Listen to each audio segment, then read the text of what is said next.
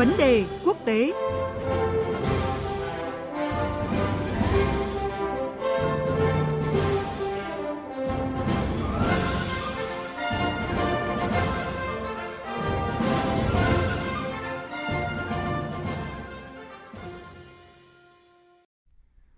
Thưa quý vị và các bạn, không thể hóa giải bất đồng, chính phủ chia rẽ tại Israel đã sụp đổ sau khi quá thời hạn chót mà các bên không thể thông qua được gói dự thảo ngân sách. Bởi theo quy định, nếu dự thảo ngân sách không được thông qua, Israel sẽ phải tiến hành tổng tuyển cử vào tháng 3 năm tới. Quốc hội Israel cũng đã giải tán để mở đường cho cuộc bầu cử tiếp theo.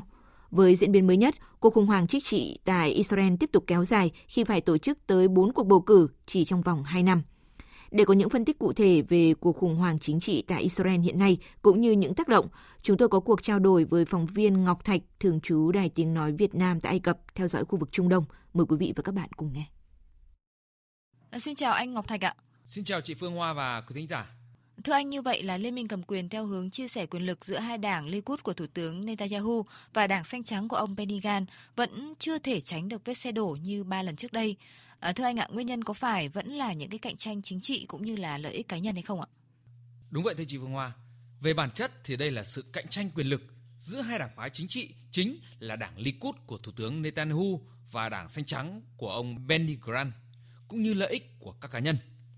Chính trường Israel đang ở vào giai đoạn bất ổn định nhất lịch sử. Các cái chính đảng Likud và đảng xanh trắng đã phải liên kết lại trong một cái tình thế mà không mong muốn để thành lập chính phủ mới sau 18 tháng khủng hoảng và luôn tồn tại những cái quan điểm trái ngược nhau. Đó là chưa kể tới các cái thỏa thuận mong manh mà hai đảng này đã ký trước khi bắt tay thành lập chính phủ liên kết. Kịch bản về một cuộc bầu cử sớm trước tháng 11 năm 2021 khi ông Netanyahu hết thời hạn một nửa đầu nhiệm kỳ thủ tướng để chuyển giao cho ông Benny Gantz cũng đã được dự báo trước. Bởi nếu cuộc bầu cử diễn ra thì mọi thỏa thuận của hai đảng gần như không có giá trị và ông Netanyahu có thể tiếp tục có cơ hội trở thành thủ tướng nếu như đảng Likud thắng cử, dù trong cái bối cảnh hiện nay có nhiều rủi ro cho ông Netanyahu. Kịch bản này thì đang hiện hữu khi mà Quốc hội Israel sáng ngày 23 tháng 12 đã buộc phải giải tán sau khi các nghị sĩ không thể thông qua dự thảo ngân sách vào đêm 22 tháng 12. Bất đồng lớn nhất là Thủ tướng Netanyahu muốn thông qua cái dự thảo ngân sách thời hạn một năm thay vì hai năm như thông lệ. Trong khi đó thì Đảng Xanh Trắng lại muốn một ngân sách hai năm như thông lệ. Thứ hai là những bất đồng gay gắt giữa ông Grant và ông Netanyahu trong việc điều hành đất nước trong bối cảnh đại dịch, liên quan đến kế hoạch sát nhập các phần của bờ Tây. Đỉnh điểm của cuộc khủng hoảng trên chính trường Israel tuần này là yêu cầu thành lập một ủy ban điều tra với ông Netanyahu liên quan tới vấn đề mà mô tàu ngầm của Đức À, vâng thưa anh, theo một số nhà phân tích thì diễn biến bế tắc lần này có thể là chủ ý của ông Netanyahu nhằm à, đạt được nhiều mục tiêu chiến lược. À, thế nhưng mà nếu cuộc tổng tuyển cử diễn ra vào tháng 3 năm tới đúng như dự định thì tương lai chính trị của Thủ tướng Netanyahu vẫn sẽ đối mặt với rất là nhiều rủi ro. À, vậy anh có thể phân tích rõ hơn cái tình huống này ạ? Đúng vậy thưa chị Phương Hoa, như tôi vừa phân tích ở trên thì kịch bản dường như đang đi theo hướng mà đảng Likud của Thủ tướng Netanyahu mong muốn và đây cũng là cách duy nhất đối với ông Netanyahu để vừa có thể duy trì quyền lực trong trường hợp chính phủ không giải tán hoặc nếu có thể tổ chức bầu cử lại thì cơ hội tiếp tục làm thủ tướng vẫn còn. Đồng thời, ông Netanyahu tránh bị xét xử do liên quan tới các cáo buộc tham nhũng trước đây. Các nhà phân tích cho biết ông Netanyahu sẽ cố gắng kéo lùi thời hạn bầu cử mới bởi nếu kỳ bầu cử diễn ra vào tháng 3 năm tới, ông sẽ đối mặt với nhiều rủi ro hơn khi ông phải đối mặt với nhiều phiên tòa xung quanh các cáo buộc tham nhũng vào tháng 2 năm 2021. Giới phân tích nhìn nhận một cuộc bỏ phiếu vào tháng 6 năm 2021 sẽ có lợi hơn vì khi đó thì ông Netanyahu có thêm thời gian để phục hồi kinh tế và phân bổ vaccine. Trước cái bầu không khí này thì các cuộc thăm dò dư luận mới nhất do kênh 13 của Israel thực hiện chỉ ra rằng mối nguy hiểm thì đang đến với ông Netanyahu và đang đặt ông vào ngã ba đường. Khủng hoảng kinh tế, đại dịch cũng đang gây sức ép cho ông Netanyahu khi chính phủ Israel đã hoạt động mà không có ngân sách từ năm 2018 tới nay. Các doanh nghiệp thì đang sụp đổ, tỷ lệ thất nghiệp tăng cao, thâm hụt tài chính thì ngày càng lớn và hệ thống y tế thì đang phải gánh chịu gánh nặng của dịch bệnh.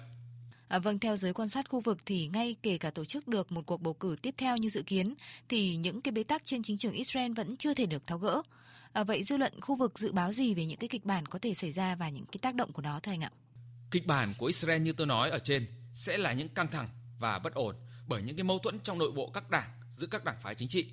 Không ai dám chắc rằng cuộc bầu cử lần thứ tư dự kiến vào tháng 3 năm tới sẽ thành công, ngay cả ông Netanyahu khi lựa chọn kịch bản này thì cũng đã phải chấp nhận các cái rủi ro, nhưng đó là kịch bản được cho là tối ưu nhất đối với ông vào thời điểm này. Như giới phân tích nhìn nhận, các cái cuộc bầu cử Israel thường là một lối thoát khi đối mặt với các áp lực từ bên ngoài, đặc biệt là các cái nghĩa vụ hòa bình trong quá khứ và nhiều yếu tố đan xen. Trong 4 năm qua thì chính quyền của ông Netanyahu đã nhận được nhiều món quà từ Tổng thống Mỹ Donald Trump, bao gồm việc ngừng lên án xây dựng các khu định cư hay là công nhận Jerusalem là thủ đô thống nhất của Israel, chuyển đại sứ quán Mỹ đến Jerusalem rồi bình thường hóa với các nước Ả Rập cũng như các cái nhượng bộ khác để vẫn trụ vững làm thủ tướng. Nhưng dưới thời tân tổng thống Mỹ Joe Biden thì những đặc quyền này khó đạt được và ông Netanyahu có thể sẽ phải đối mặt với áp lực từ chính quyền Mỹ. Do đó mà việc ông Netanyahu tham gia bầu cử sẽ là một rủi ro đối với ông ấy. Thứ hai là quan hệ giữa ông Netanyahu và Đảng Dân Chủ không xấu nhưng sẽ là không tốt bằng thời ông Donald Trump. Do đó mà dư luận Israel có thể sẽ giảm bớt cái sự ủng hộ đối với ông dù xã hội Israel đang nghiêng về cánh hữu và cử hữu nhiều hơn. Giới phân tích nhận định có khả năng sẽ hoãn bầu cử ở Israel cho đến tháng 7 năm sau, cho đến khi mà dịch bệnh COVID-19 giảm hay là ảnh hưởng về kinh tế được phục hồi. Israel gần như chắc chắn hướng tới một cuộc bầu cử lần thứ tư và đây là lần đầu tiên trong lịch sử chính trị của nước này. Tổ chức 4 vòng bầu cử trong vòng 2 năm và làm vòng cuối cùng mà ông Netanyahu tìm kiếm hơn một năm trước để loại bỏ đối tác là ông Benny Grant. À, vâng, cảm ơn anh Ngọc Thạch về những thông tin và phân tích vừa rồi.